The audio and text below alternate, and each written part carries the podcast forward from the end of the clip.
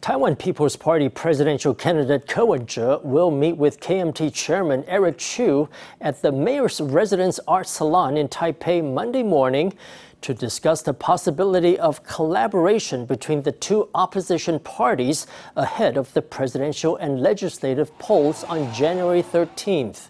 The pair plan to tackle issues such as ways to establish a coalition government, ways to maximize their numbers of lawmakers in the legislature, and how to select the strongest opposition presidential candidate. They are expected to hold closed-door talks for about an hour before holding a joint press conference. The BPP's presidential candidate Vice President Lai Ching-te has been the front-runner, according to all major polls. Meanwhile, Vice President Lai Ching-te was in Hsinchu stumping for DPP legislative candidate Zheng Sheng-kai, commenting on the news report that the TPP is planning to add a Taiwanese who used to be a PRC cadre as its candidate for legislator at large. Lai urged voters not to let the KMT and TPP have a majority in Taiwan's legislature. He warned that such a situation could endanger Taiwan's national security. The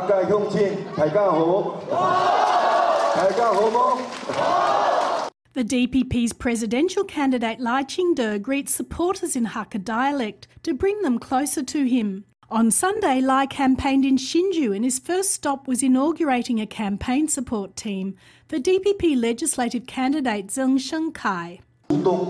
In the future, if Professor Zheng Sheng-kai gets elected, he will help us promote things like the building of a performance center focused on Hakka culture in Judong. I also ask all of you to support me, Lai Ching-te. Recently, the TPP has indicated it intends to include Xu Chunying, a Taiwanese who is a former PRC cadre, on its party list of legislators. Lai took the opportunity to warn that if the China-friendly TPP and KMT won a majority in the upcoming legislative election, it could put Taiwan in danger. If Xu Chunying is allowed to enter the legislature today and cooperates with the KMT's Ma Wenjun, then this will endanger Taiwan's national security. If the KMT and DPP win a legislative majority, then I can guarantee that our defenses will be let down. We deeply regret that cooperation between the KMT and TPP actually starts from undermining national security. The KMT's presidential candidate Hou Yu-ih has criticised Lai for allegedly advocating Taiwan's independence and for describing himself as a pragmatic worker for that purpose. Lai took the opportunity to remind his opponents that campaigning involving criticisms and personal attacks would not be of aid to the election. In the past, whenever people asked him questions, he would only talk about the good job he was doing. Now, whenever the media asks him anything, he will certainly criticize me. I would like to remind Mayor Hou Yu-ih that these criticisms and attacks will not help his election chances at all. I hope that he can up his game. With his kind reminder that his opponents needed to work harder, Lai also called on the crowd to pay attention to cooperation between the TPP and KMT and be wary of Chinese meddling in the election. If you are to ask a magic mirror who wants TPP-KMT cooperation the most, the answer must be China's CCP, because the CCP hopes to foster a China-friendly government in Taiwan. In this way, the price it pays for annexing Taiwan, comparatively speaking, will be much less. As the legislative and presidential poll on January 13th draws closer, the DPP is warning the public to be alert to Chinese interference. Open House Taipei is an annual event that allows visitors to tour architectural gems or other spaces that are usually closed to the public. The 2023 Open House Taipei will be held in November. Visitors will be able to tour 103 places in the capital. FTV reporter Stephanie Yang gives us a sneak peek. We're currently at Nova Design. It is one of Taiwan's oldest industrial design companies. During Open House Taipei, visitors can learn how a motorcycle is made. Open House Taipei will kick off again on November 11th. Visitors can visit architectural spaces across Taipei that are usually closed to the public. One place that will be open to the public is Nova Design. The company specializes in consumer products and motor vehicle design. During the open house period, visitors will be able to visit the headquarters of Nova Design, which is a green building, to learn about the building's design and the product design process. The journey from initial design drafts to mass production, I'm guessing many people are unfamiliar with it. Through Open House Taipei, we want to shed light on the process, from the initial settings to the designer drafts all the way to mass production. The 2023 Open House Taipei will be held November 11th and 12th. The theme of this year's Open House Taipei is Sustainability and Dialogue. The public is invited to visit 103 spaces in Taipei that are usually closed to the public or are difficult to access. Some locations on the list include the Taipei MRT Control Center, the National Center of Photography and Images Rooftop, and the Fengjia Museum's warehouse. Some of the highlights are the Zhitan water purification plant. It will supply all the water for the city, and in the river area. We opened the Fengjia Museum. Fengjia Art Museum has the largest private collection of Hunan embroidery. So it's a very special private art collection, and it's their first time to open to the public. It's that we opened the Taipei MRT, their operation control center, because MRT is crucial for Taipei citizens for their everyday traffic. The first open house began in London in 1992. Taiwan held an open house for the first time in 2020, with nearly 30,000 people participating. This is the fourth edition of Open House Taipei. Both mentioned spaces, most of them are new, and how they related to sustainability issues is that we hope people to have more dialogue with the ecology of the city. So we mentioned about water, about mountain, about the microclimate of the city. And secondly, city is for us to live in. So we opened the social house, and the public art around the social housing projects. 70% of the spaces we have to register first before the open day. The open day will be November 11th. Organizers hope to encourage people to learn about the relationships between architecture, cities, and landscapes, and to contribute to making Taipei a more sustainable city. FTV reporter Stephanie Yang and Zhen Luo in Taipei. Today we put the spotlight on chocolate products and how they're made. Climate change has taken a toll on global cocoa bean production, but demand for chocolate products is as high as ever. How will sweets manufacturers survive?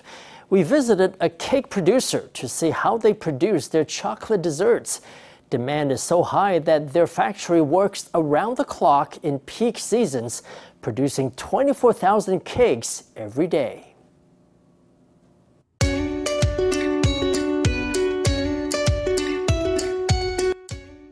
A soft and springy Swiss roll, a chocolate mille-feuille oozing with syrup. But let's rewind a moment from the finished product to see how these delectable desserts are made.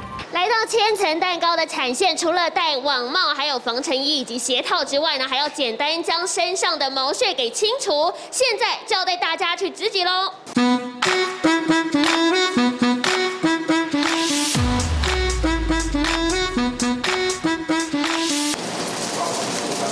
Cocoa beans are poured into the food mixer and heated up to 50 degrees. As they're processed, the layers of cake are also on the production line.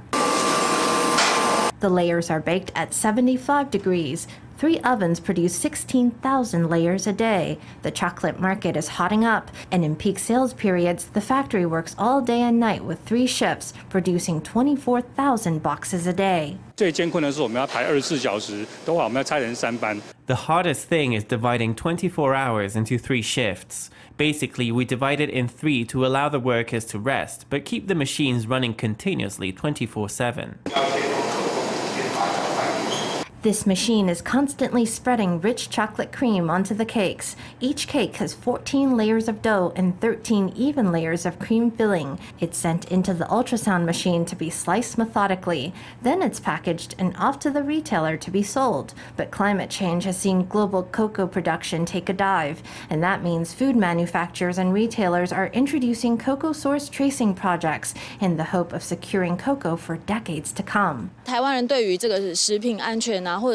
In Taiwan, people really care about food safety and about where their food is coming from. Even if they're eating chocolate or lower-priced desserts, they want to know they're getting great management. Climate change has dealt a huge blow to cocoa production, but demand for chocolate products just keeps growing. The Taiwanese baked chocolate goods market was worth 300 million NT last year alone. Manufacturers are taking steps at many stages of production, from the fields to the factories, to try to ensure a secure supply of cocoa for the future. There are now over 160,000 stray dogs and cats in Taiwan, and they are a growing threat to wild animals, which are frequently attacked and killed by strays. Over the weekend, university students from across Taiwan marched around the legislature in Taipei, urging the government and the public to take action. More than 4,000 people participated in the march. Wild animals attacked by dogs and cats are unlikely to be found by people because they are usually killed somewhere in the forest or away from the roadways. We call on the government to do more to better manage stray dogs and cats. We also must take effective measures to reduce the number of strays in the wild.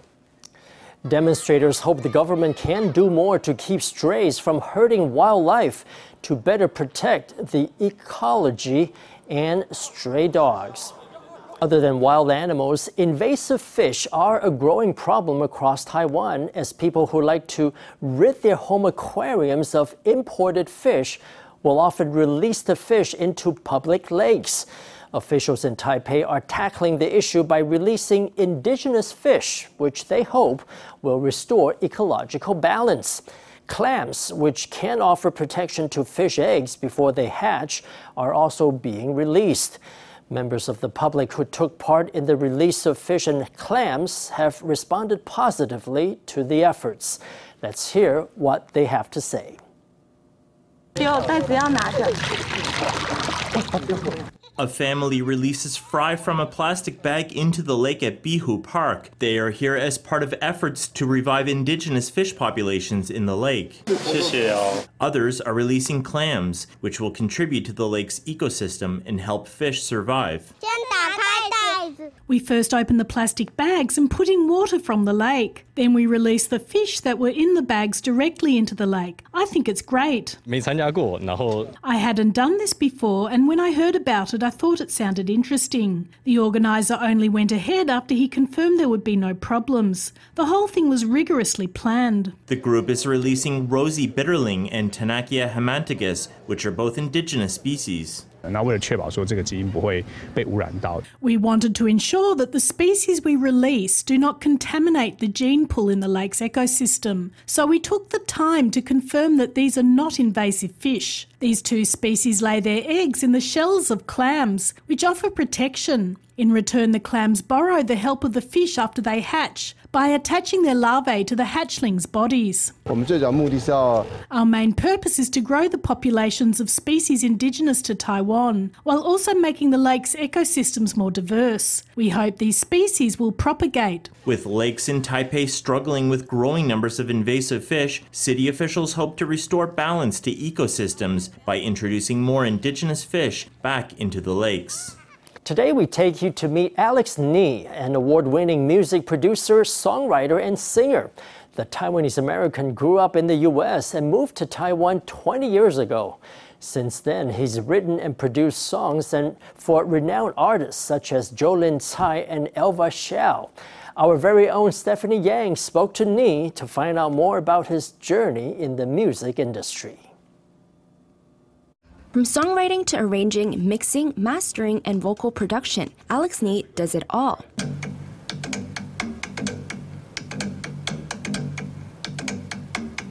Nie was born in Seattle, Washington. His interest in music started early when he took violin and piano lessons as a child, but Nie's true passion lay in rap and hip-hop music. 20 years ago, after graduating from the University of Washington with a degree in visual arts, he moved to Taiwan, determined to break into the music industry. I saved some money and got my first digital keyboard synthesizer, and back then there wasn't the internet, so everything was trial and error, and I had to figure out. I didn't even know how to sound come out from my keyboard and record it into the computer. There wasn't a tutorial that I could just look up. I had to just figure out everything on my own. But fast forward a couple of years, I had a little demo that I put on a CD. Back then we had CDs. And I had 10 songs. It was really amateur, but one summer I came to Taiwan to visit family. I started giving it out to my friends and letting them hear it, and then one thing led to another, and I was introduced to a manager and then a producer named Jim Lee back then, and that's how it got started. He initially wanted to work in hip-hop and rap, but he was forced to write ballad-style music because that's what was popular in Taiwan. It wasn't until he built his career that he could produce the music he wanted. I definitely did not want to write ballads. So I wanted to write hip-hop in the beginning, but moving to Taiwan, that wasn't going to happen, right? Just being so narrow-minded about only wanting to do hip-hop or rap. And I had to, that was the challenge at first, to kind of expand my taste a little bit and start to absorb the ballads and the boy bands and the hairstyles and the choreography type thing. And yeah, so eventually I started blending what we call mando pop with the stuff that I originally liked. So that would be hip hop and more, by then it was more and more EDM as well. Yeah, so eventually that became kind of my, I guess you could call it my signature sound. Nie's big break came in 2006. He wrote 3 songs for Elvis Shou's album, including Confession. His EDM style began to receive acclaim, further establishing him as one of the top producers of hip-hop and electronic dance music in the Chinese music industry. By then I had sold maybe 20 songs, but that was the first time I got to produce. I was featured on the song, and it's the first time I wrote Chinese lyrics. Musically, I was really into, I thought Gwen Stefani at the time was a good fit for where Elva could go with her style. And so I just used some influences from that and put the two together, came up with my own melody. In 2014, Nie composed and co-arranged Jolin Tsai's Play. The song won multiple awards. That was another milestone where, again, I didn't know that it would be that big. I mean, it was my first time working with Jolin, but once the video came out, I was wow, that's where I felt it was going to be big, because she, again, you could see the full force of, Jolin's, her vision for the song, and the budget they had for the all the marketing and the visuals and everything like that. And it became the concept for the whole album as well. So, yeah, that song got nominated for a lot of awards. That was my first time getting nominated for Golden Melody as well. Besides collaborating with Taiwanese stars, Nie has also worked with Korean artists such as G-Friends and NCT. Nie has some advice for aspiring music producers and artists. Good to know what the trends are, but it's not good to just follow the trends, because I think, in my opinion, it's really, really important to figure out what's different about you and to be unique in this industry. Nie hopes to continue to produce and write music for more artists, both in Taiwan and internationally. He's also on the lookout to discover the next Elva or Jolin. FTV reporter Stephanie Yang and Tan Junhao in Taipei. Turning now to the weather. As the northeast monsoon came into full force, the windward side of northern and eastern Taiwan have seen temperature drops with bursts of rainy weather. The lowest temperature recorded in the early hours of Sunday at 18 degrees was in Miaoli. The cool weather will continue until Tuesday with large temperature differences between Taiwan's north and south. In the south, the highs in the plains could still be as high as 30 degrees. When the northeast monsoon tapers off on Wednesday, the weather will become stable and warm island-wide. High temperatures in the north could also soar to 30 degrees. Let's hear from a meteorologist. 那可以看到在台湾附近还是以北部跟东半部云量是比较偏多。We can see that if we look at Taiwan's surroundings, there are more clouds over Taiwan's northern and eastern half. In these places, there is also some rain. The main reason is that today there have been gusts of northeast monsoonal winds. The weather in the central and southern regions is stable. However, in mountainous regions in the south, there will be brief showers. The northeast monsoonal winds are expected to continue till October 31st. On Wednesday, after the northeast monsoonal winds weaken, we will see that temperatures in the north and east will rebound significantly.